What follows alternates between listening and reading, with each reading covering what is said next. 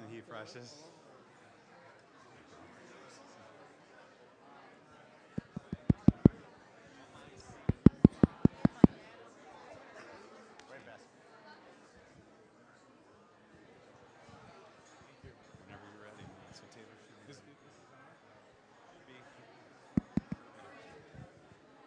Good morning. Good morning. Good morning. Hi. Thank you so much for coming this morning.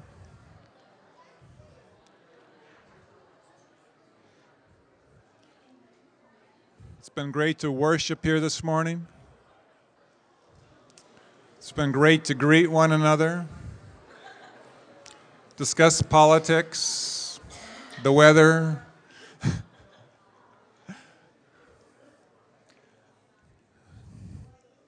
Please have a blue seat.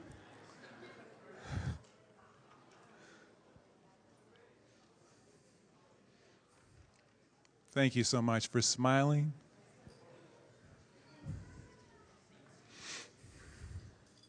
I have a dilemma this morning. in anticipation of this, there's always a certain amount of adrenaline that goes through my body. And I accentuate it with caffeine. So my mind is saying, slow down, and my body is saying, what are you talking about? So maybe this will be a fast message.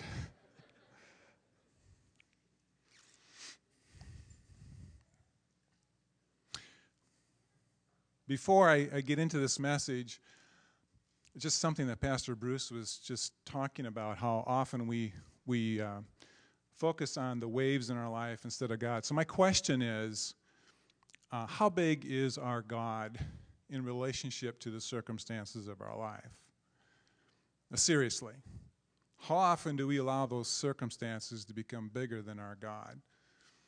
I believe that freedom is God's promise. Now, I'm going to be sharing with you something that I've been going through for some time. Let's pray. Father, I want to thank you for your word. I want to thank you that you're a big God.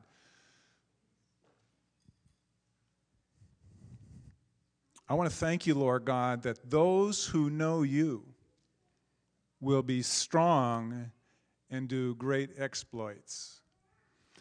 I want to thank you, Lord God, for each person here. Lord, let them know that they are not here by coincidence, that you are a sovereign God, that you are in control. I, I pray, God, grant me the words that you want me to speak.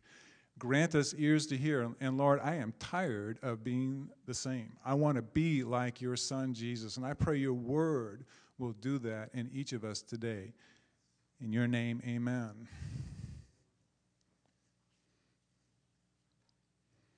I really feel out of place here also because I think this podium is for shorter people. Freedom, God's promise. In John 8 31 32, Jesus said, If you abide in my word, then you are truly disciples of mine, and you shall know the truth, and the truth shall make you free. Verse 34 Truly, truly, I say to you, everyone who commits sin is a slave of sin. Romans 6 16 and 17. Do you not know that when you present yourselves to someone as slaves for obedience, you are slaves of the one whom you obey, either of sin resulting in death or of obedience resulting in righteousness? But thanks be to God that though you were slaves of sin, you became obedient from the heart. John 8, 36. If therefore the Son shall make you free, you shall be free indeed. So, my question is is freedom for what? Obviously, it talks about that we can be slaves to sin. I think there's a deeper meaning. Freedom from pain, it's not going to happen. Freedom from our circumstances, it's not going to happen. Freedom from trials, it's not going to happen. What the Lord has been trying to do for me or in me is to be who He has created me to be. I believe that's what freedom is. That's, I believe that's what Jesus died for, that you and I can be who He created us to be. And then freedom to die to myself, freedom to love and to serve. I don't believe that I can truly die to myself until I allow God to use me the way He wants to use me, that I'm truly who He has created me to be. In Galatians 5 1, it says, Christ has freed us so that we will be free. Stand firm then, and don't get caught again under a yoke of slavery. Other versions say, don't get subject again to a yoke of slavery.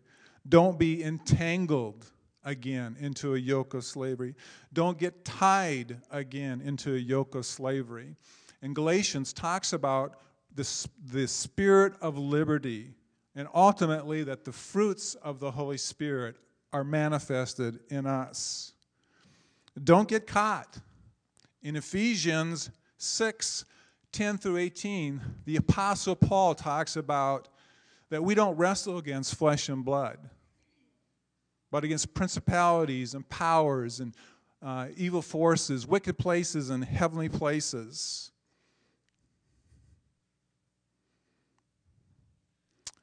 Satan uses believers.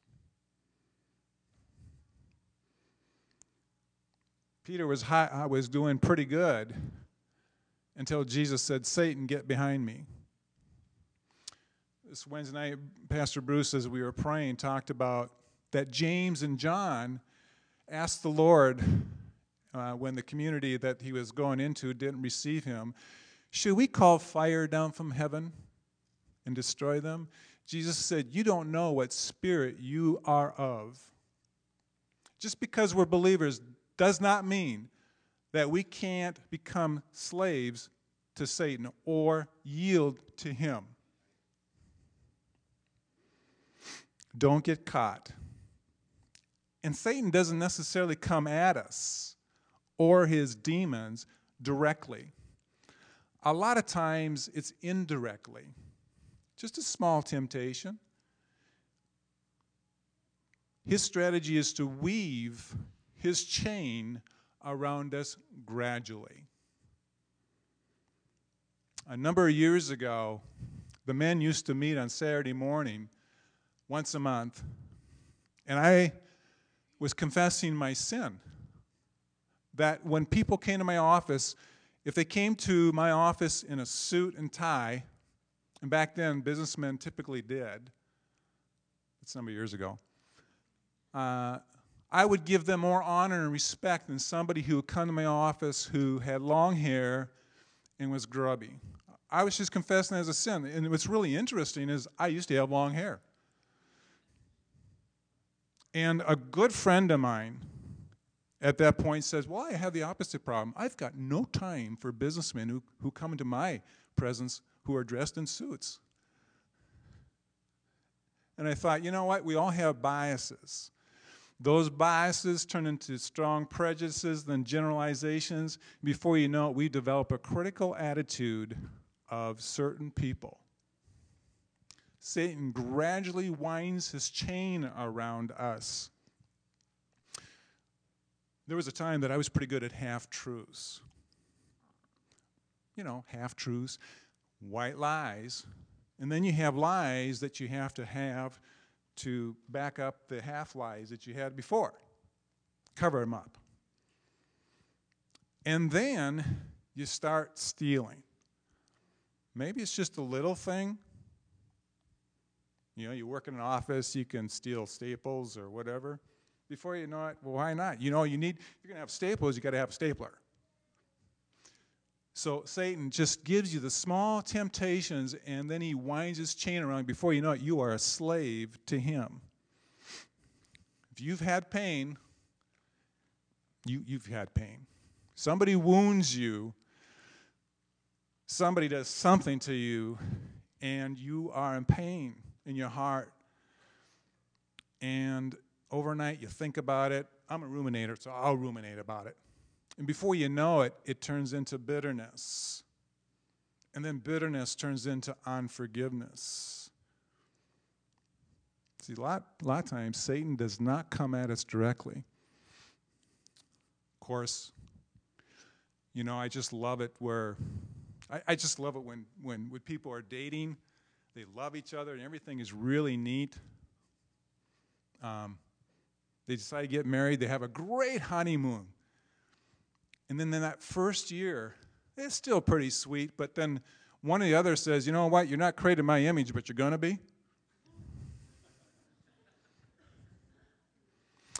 And then they start disagreeing on certain points. And then they start shooting verbal darts at one another. They start becoming critical. So you go from a sweet honeymoon to the point of divorce where they say, I don't know of anybody that I hate more than you. You see how gradually that happened? Satan is very, very devious. And he can use believers. About a month ago, Jerry and I were at this young couple's house. And uh, we were going to stay overnight. And I, I was in one room and I was going to go to bed. I was tired. And all of a sudden, I couldn't breathe. I couldn't get air into my lungs. And I thought, I thought a number of things. But Jerry was downstairs, and I thought, you know what, if I can get to her, at least if I black out, being a former RN and working in intensive care, she, if possible, she could resuscitate me. She knows my lips very well.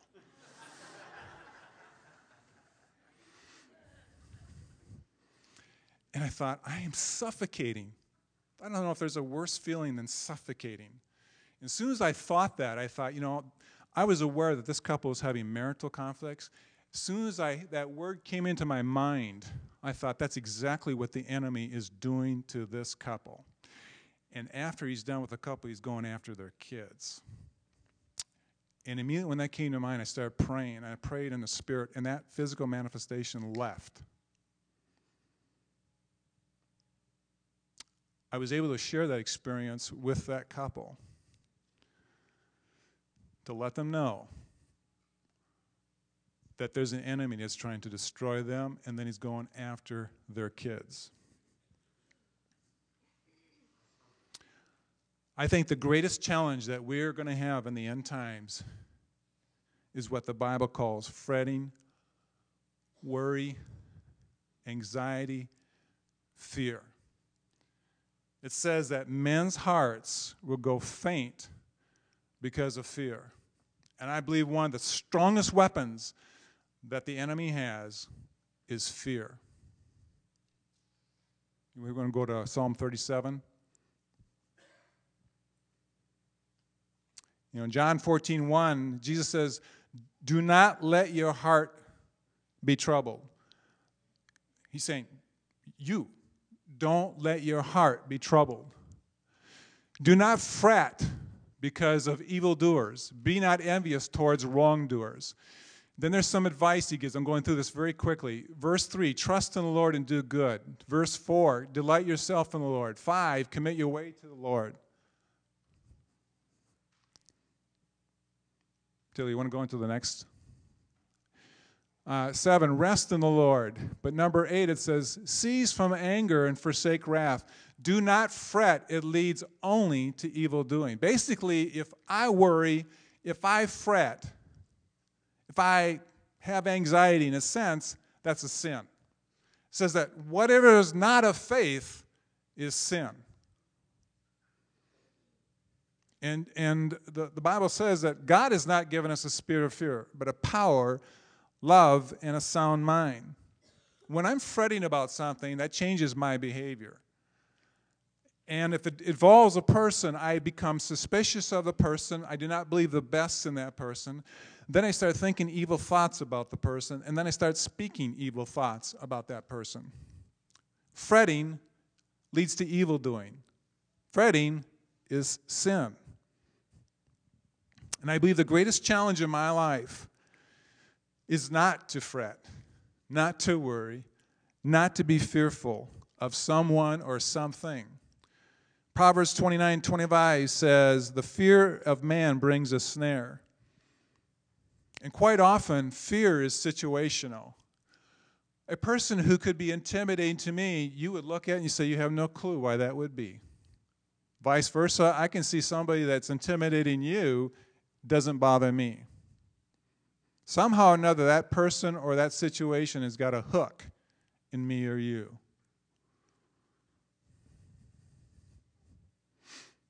You know, for most of my life, I didn't think I had a problem with fear. And when I look back, the reason is is because if I was ever confronted with it, I responded with anger and intimidation. I think maybe I had a spirit of intimidation because people would tell me that I could just look at them and I could intimidate them. I wasn't intentionally trying to do that, most cases. Um, some people will say, I've, I've never had a problem with situational fear. I suggest you go to the dictionary and look up the word delusional.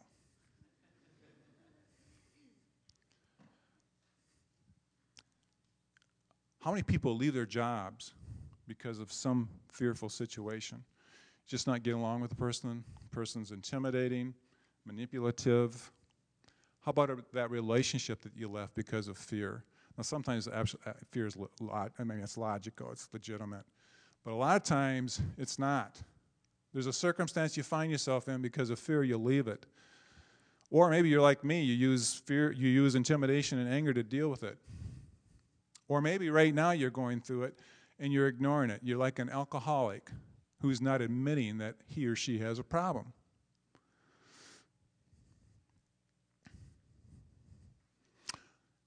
Or are you concerned about what other people think of you? How many people came today and your motivation or your behavior was dictated by what you thought the other person was thinking about you? That's a form of fear. Everybody has had that problem at one time or another. It doesn't make any difference how old you are. Or you knew that you were supposed to speak your opinion and you didn't for fear of retribution, some form of punishment. You are not true to yourself. See, God wants us to be who He's created us to be, but the enemy is trying to put chains around us, and fear is a big weapon that He has. We need to be true to ourselves. And if you're going through something like what I'm describing right now, that's a good thing.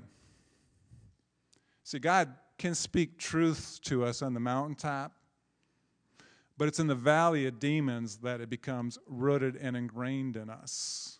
It's just the way it is.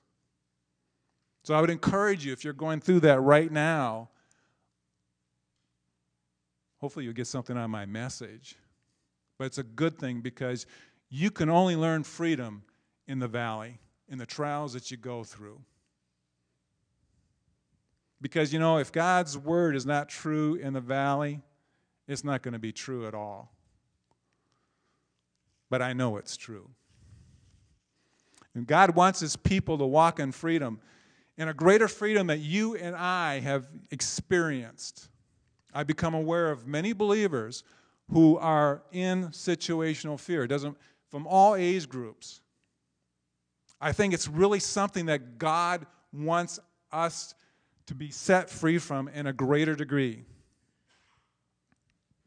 And I believe that every test that we pass, the greater freedom we're going to have. I'm just going to touch on some things that God has shown me as I've been going through this. James 4 7 says, Submit therefore to God. Resist the devil, and he will flee from you. I'm going to go to James 4 7. The problem is, is that we resist the devil, but we're not submitting in areas that God has been point, putting his finger on. And it doesn't work that way. You will not be able to resist the devil if, you're, if you and I are not submitting to God. I think a big one is unforgiveness. Unforgiveness requires a lot of energy.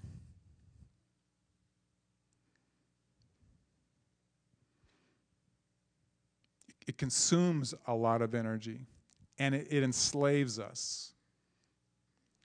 And I think it's very subtle.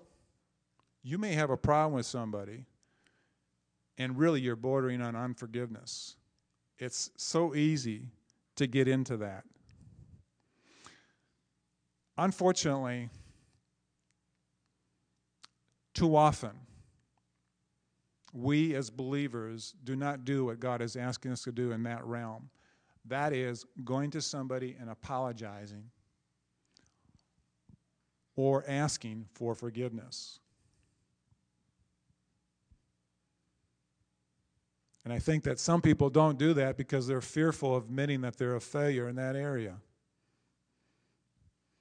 They feel shame or they rationalize it. And all that's happening is they're remaining enslaved to their unforgiveness and the enemy. I think we say way too much as people. It's called gossip.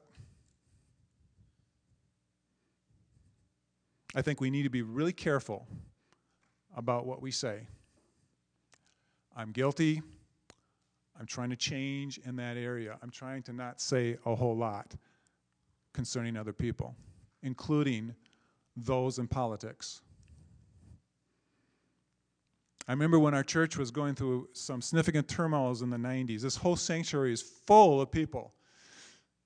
And people had their own positions. You had different groups, and people would stand up and they would speak scripture to, to support their perspective. And implicit in that was that somebody else was wrong. And in my mind's eye, in my mind's eye, I felt in the spiritual realm, you had this going on all over in the spiritual realm. The enemy was having a heyday because that type of stuff creates division. That falls into judging people. Really, when you think about it, when I'm talking about judging people, I'm talking about criticizing them to put them down. What really does that accomplish other than aiding the enemy?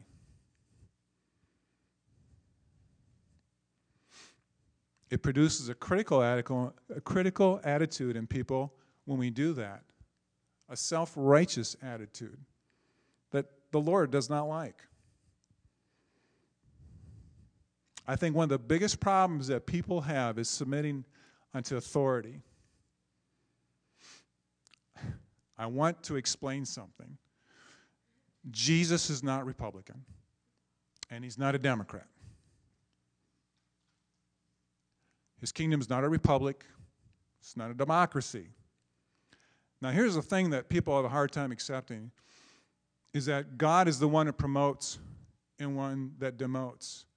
And he's a king, and his kingdom is a kingdom, and he delegates authority. He uses people for his purposes. When we do not submit to authority, especially in the church, we are grieving Jesus Christ. You and I, when we do that, are opening ourselves up to the enemy. Delusion becomes very significant then. One of the problems that I've had, and I've said this before, is anger.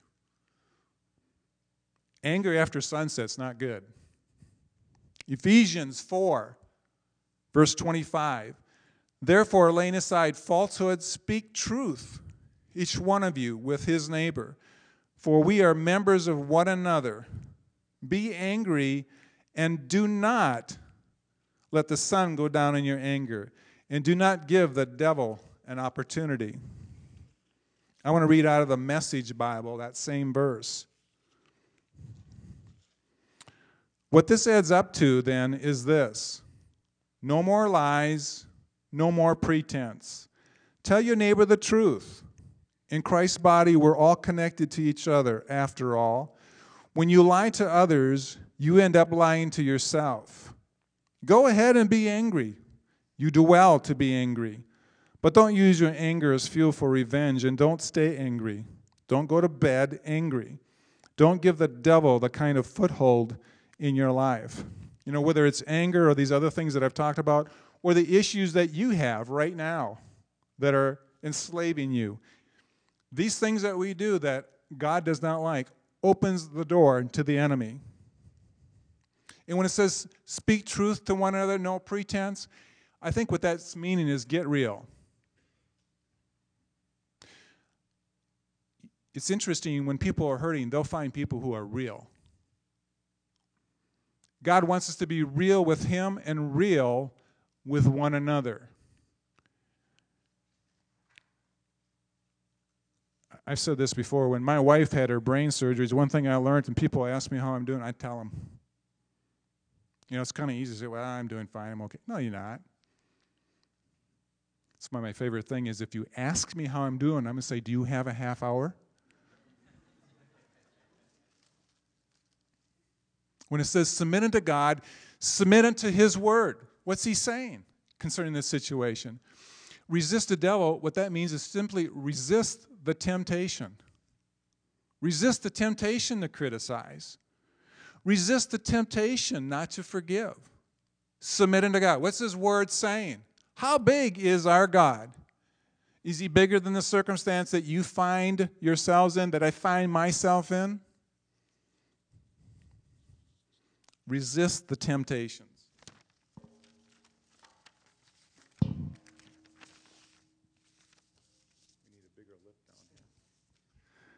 Just as the culmination of sin was the crucifixion and death of Jesus Christ, sin in you and me will kill the life of Jesus. I've been confronted with evil before directly where the hair in the back of my head has stood up. And then I'm questioning how am I praying? Am I praying in faith or am I praying in fear? Faith does move spiritual mountains. In Jude 20, it says, But you, beloved, building yourselves upon your most holy faith, praying in the Holy Spirit. Now, this is divisive in the church, but tongues is a gift from the Holy Spirit. And I think that people have a hard time receiving it because the battle does take place in the mind. You doubt it. Is this for real? And I believe that one reason that this is a difficult area is because Satan knows it's a powerful weapon.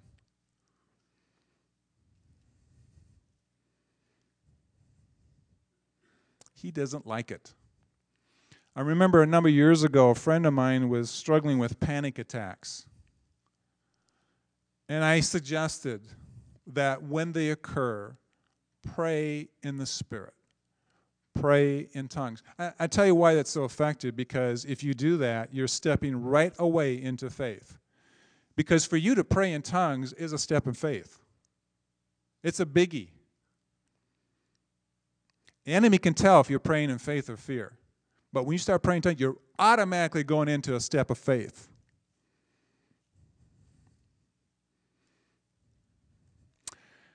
You know, I've been guilty of this, but I don't believe that we can bind Satan. There's only one place in the Bible that I'm aware of where that occurs, and that's when the angel comes down from heaven and, and puts a chain around him and throws him into the abyss.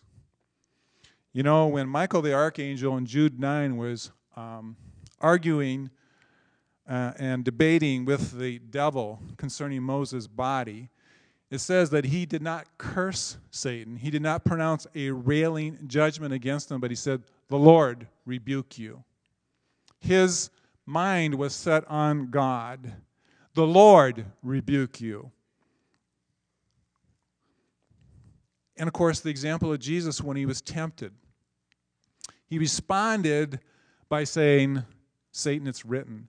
In the last temptation, he said, Be gone, Satan, for it is written. He would respond with the word of God. Now, I want to tell you something. Satan can give you the scripture too. You need to discern what he's saying. You need to know the Word of God. And that's why I believe that God is trying to ground his church into the Word, that you can respond with the written Word.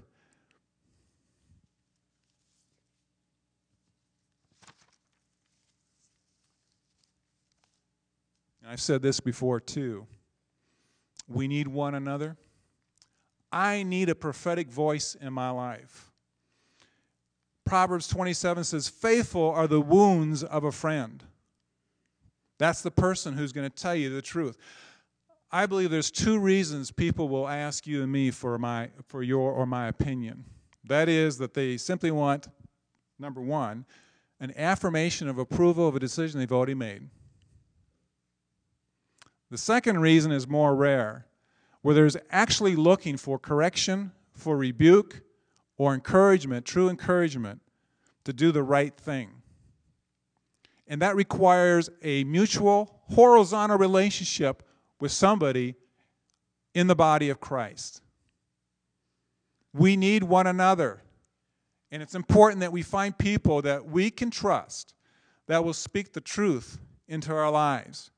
I've seen it all too often where somebody's going to ask for your opinion or truth, and for fear of hurting them or rejection, you don't tell them the truth. You sympathize with what they're doing instead of saying, you know what, you want to deal with judgment at the throne of judgment, or you want to deal with it now? You want my true opinion? This is what it is. I was listening to uh, Ravi Zacharias, who is in the same boat as C.S. Lewis, Oswald Chambers, incredibly intelligent man. But I am who I am. I'm not in the same boat as he is. But he said Solomon had no prophetic voice in his life. He says, I've studied this. He says, you know, King David had Nathan the prophet. And when David uh, had uh, uh, that uh, illicit affair with Bathsheba and then was responsible for her husband's death, Nathan came to him. Basically, through a parable, he, he rebuked him, and, and immediately King David repented. Ahab was probably one of the most wicked kings in Israel. His wife was Jezebel. And Elijah was the prophet in his life.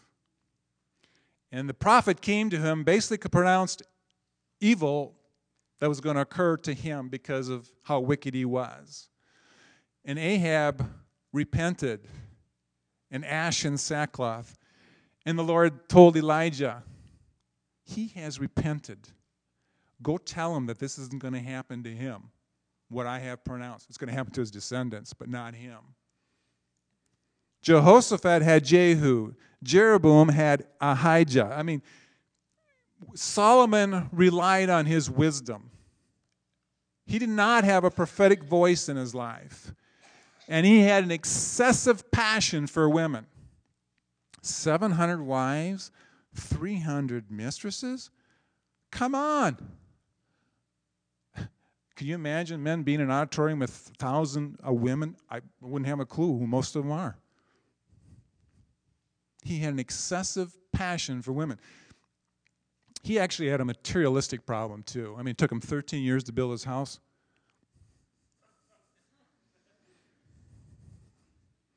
And worst of all, towards the end of his life, the women in his life turned his heart away from the Lord. He didn't have a friend who was faithful to wound him. He did not have a prophetic voice in his life about a month ago, I was struggling with something, and I, I felt this is what the Lord wanted me to do, but I had some oppression. And Kerry gave me a call. He said, I was just prompted to, to call you and, and say, get going. And I thought, man, see, the prophetic voice can be encouraging also, as well as corrective. And I knew this is exactly what the Lord wanted me to do, and I was determined to do it. You know, I've been asking for the Lord to fill me full His love. we sang about this morning. I mean, I, I was reading Isaiah 53. Read that. I mean, here he's, he's a man of sorrows. He was acquainted with grief. Now, you and I will have grief, but we'll never be acquainted with grief like he was. You and I will never comprehend what it was like for him to take on all your and my sin. He was pierced through for our transgressions, he was crushed for our inequities. The chastening for our well being fell upon him. What kind of love is that? It's a perfect love. As it says in 1 John 4 18, love has no fear. There is no fear in love. But perfect love casts out fear because fear involves punishment, and he who fears has not been perfected in love. But I can have his perfect love in me.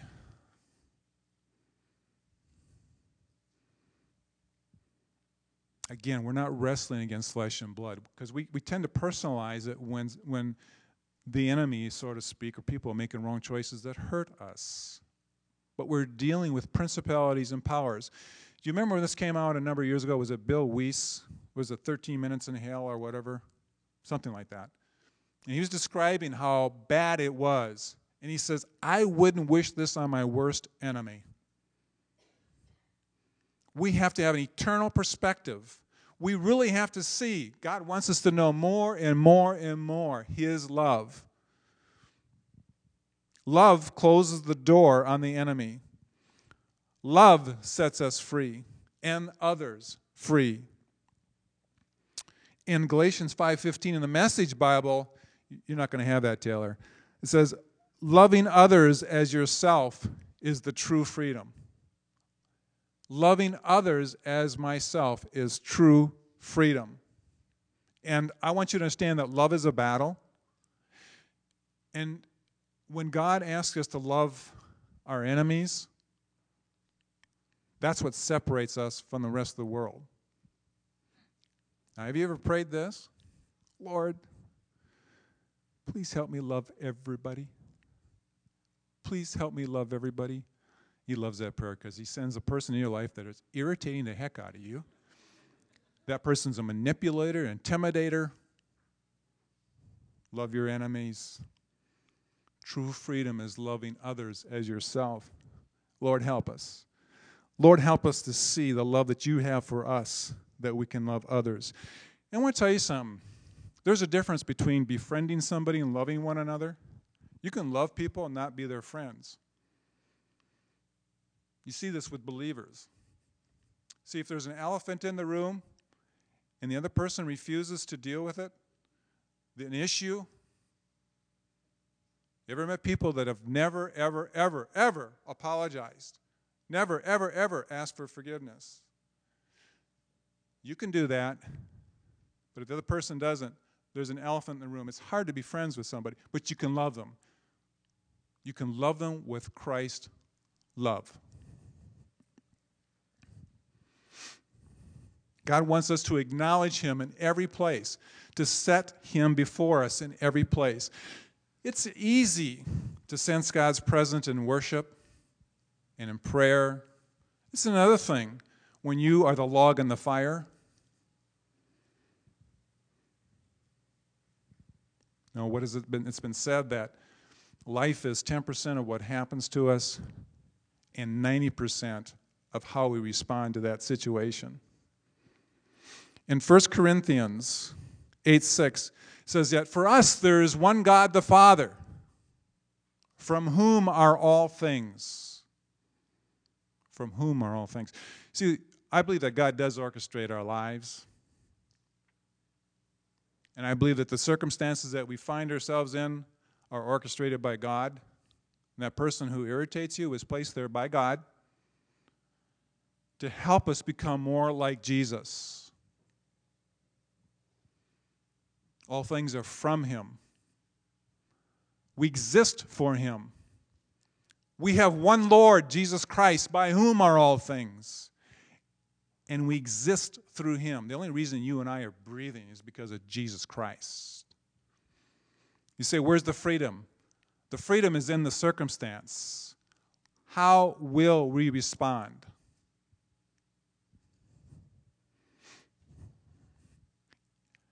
If I trust the Lord, I'm going to have freedom.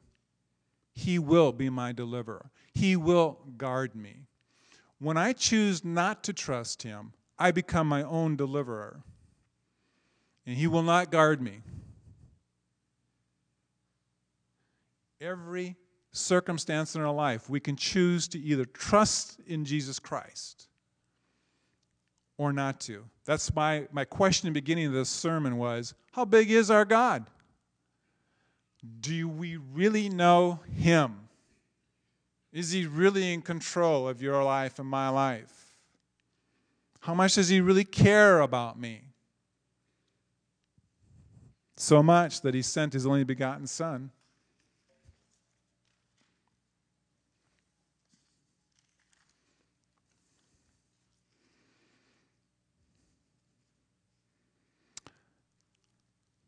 I have to admit that I am an atheist.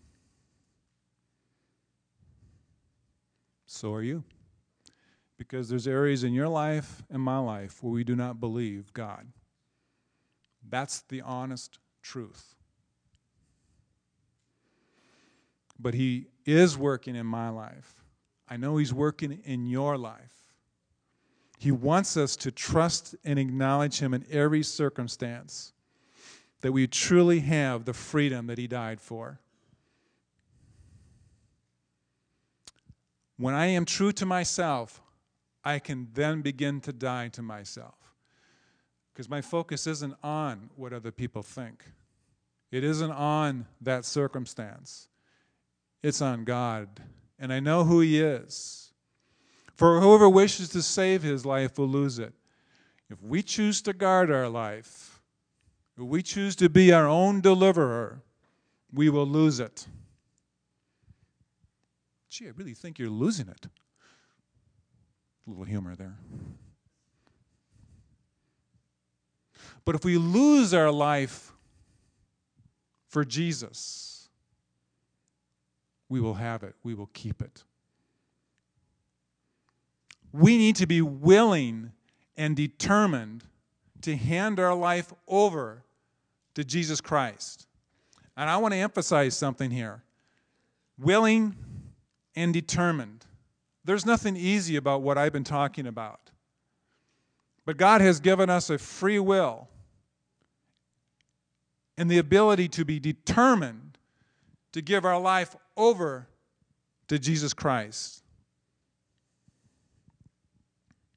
Jesus was never worried or anxious about anything because he wasn't after his own agenda. His purpose was to fulfill the purpose of God the Father. God has a purpose for you, and He has it for me. And if our determination is His purposes, we will enjoy the freedom that He died for. And as far as His purposes, it's not in the future, it's today. He's a now God. He wants us to be, to be dependent on Him and His power now.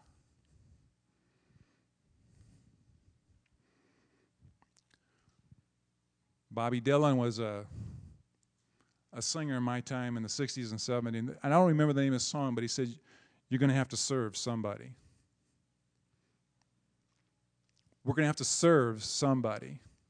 As believers, I know it's our heart's desire that we serve Jesus Christ. I know that's His desire that we have a freedom that we've never experienced before to love and to serve Him. I want you and me to be who God has created to be, me to be, and for you to be. In every circumstance and around every person. Freedom isn't free. You've heard that before.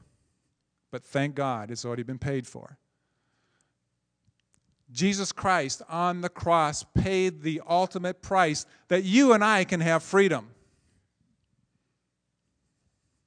It was for freedom's sake that Jesus Christ died. And it's in that relationship with Him that we can have the freedom that He wants us to have. My prayer is that we would have a more intimate relationship with Him truly knowing how big of a God He really is. I've talked about some of the things that need to be done in my life. I need prophetic voices in my life. I need to be accountable to people. I'm asking God to fill me with His love. I'm asking God to help me to acknowledge Him in every circumstance. I'm asking God to help me to walk in faith, to watch what I'm saying and what I'm doing, that I would not open up the door to the enemy. You know something? I've had the had the opportunity to meditate on this for some time, and you're just kind of hearing this. But I know this is an issue. I've seen it all too often that you and I are not who God created us to be because of some form of anxiety or fear or worry. That is not God's will for you and me. Scripture says if we confess our sins, He's faithful and just to forgive us. If sin's an issue, He can clean that away, He can wipe it away. He wants us to confess our sins to one another and pray for one another that we be healed. I'm not saying that every time that you and I sin, we need to go to somebody. That can be a crutch. But it is healthy to do that because, you know, when we confess our sin to one another, it brings it into the light. And one of the enemy's strategies is to keep you behind that stronghold so he can continue to play with your mind, manipulate your mind, bring you condemnation, bring you shame. But when you bring it into the light, the walls of that stronghold begin to crumble.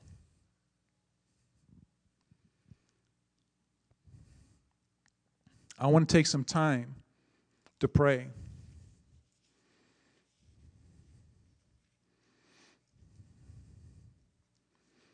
I want you to know that whatever you're going through, whatever temptation that you're going through, the scripture says it's common to man.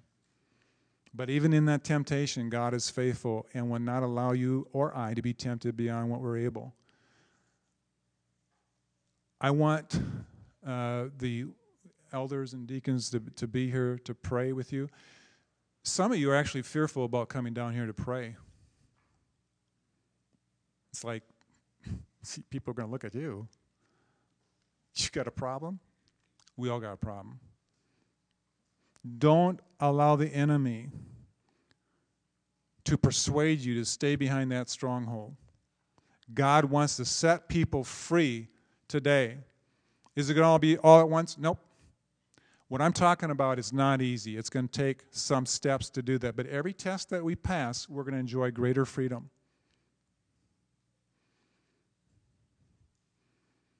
As I said, I need people in my life to pray for me, to encourage me, to correct me, to listen to my sin, that I can enjoy greater freedom. You can't do this on your own. The enemy would like you to try and do it, it's not going to work. And today, God is saying, I want to give you greater freedom. Greater freedom. Greater freedom. Greater freedom. So I'm going to end this in prayer. I want you to take some time and think about this because I know everybody here is, to one degree or another, dealing with the issue of fear, anxiety, fretting, worry.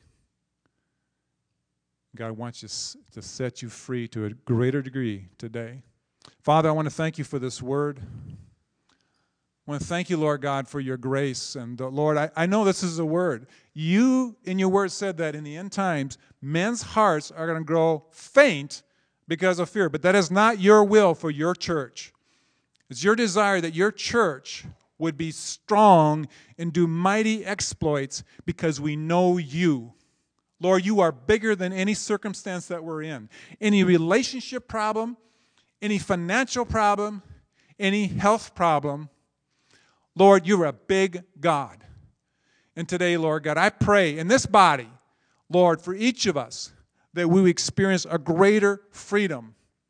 That freedom that Jesus Christ died for. You so loved the world that you sent Jesus Christ, your only begotten Son. I can't imagine, Lord. I can't imagine. But that's how great your love is. That people would be set free to be who you created each of us to be. And then, Lord, to give our lives completely over to you, that we can trust you because you're a big God. Father, I pray your blessings on each person here. I pray that each of them would, to a greater degree, know your love and the freedom you died for. In Jesus' name, amen.